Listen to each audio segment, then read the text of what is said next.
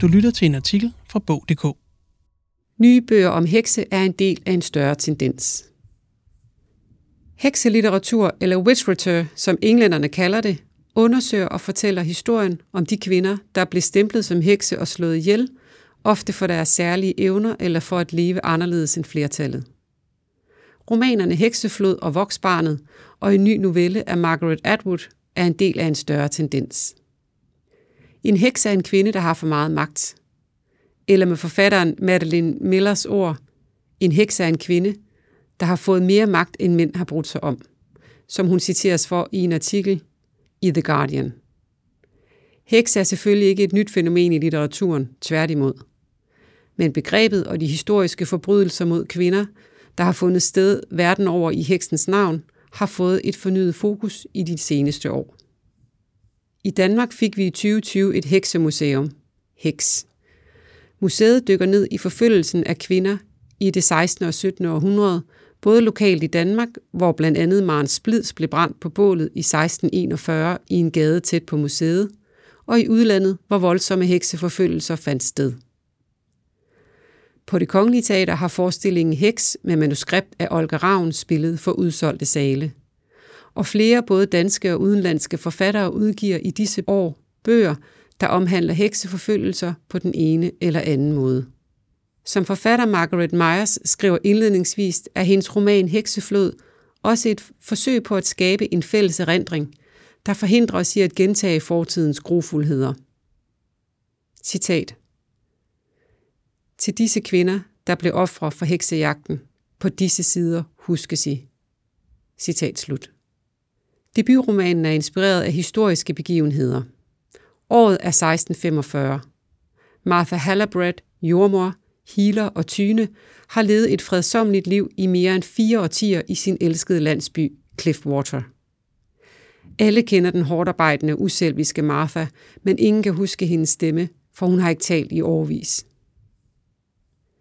Da heksejagten kommer til Cliffwater, bliver Martha været til at undersøge de anklagede kvinders kroppe for beviser. Martha genoplever i desperation en heksedukke, en lille voksfigur, som hun har arvet fra sin mor, i håbet om, at den vil bringe hende beskyttelse. Men kræfterne omkring heksedukken er store, og tiden løber snart ud for de fængslede kvinder fra landsbyen. Citat start. En tynd tiltagende måne hang over salmeskranten, skarp bleg som en negl skåret af en kvindes finger. Kvinde. Kvinder, som om tanken havde hidkaldt dem, kom de. De var overalt her, bag og foran og omkring hende, omgav hende. Hun fornemmede deres kølige varme på sin hud, deres åndes kollektive suk. Citat slut.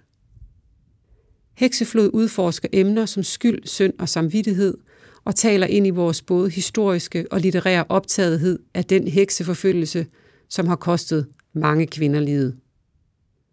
Margaret Meyer skriver i et levende og lyrisk sprog, og rammer med romanen lige ned i samtidens interesse for at kende til motiverne bag de grufulde handlinger, der er blevet begået mod kvinder igennem historien. Titelnovellen på Margaret Atwoods nye novellesamling Min onde mor omhandler også heksebegrebet og det historiske brug af ordet. Hovedpersonen har sin mor mistænkt for at udøve hekseri med sine samtaler, hjemmedyrkede urtedrikke og generelt selvstændige og anderledes adfærd, der adskiller sig fra de andre forældres. Citat start. Pas på, jeg ikke peger. Hun tog den ene hånd op af skålen. Den var fuld af små stykker råt kød og rød af blod. Det løb mig koldt ned ad ryggen. Jeg havde bestemt ikke lyst til at blive peget på. At pege betød at nedkalde en forbandelse. I gamle dage blev folk hængt for at pege, havde min mor fortalt mig, eller også blev det grillet. Citat slut.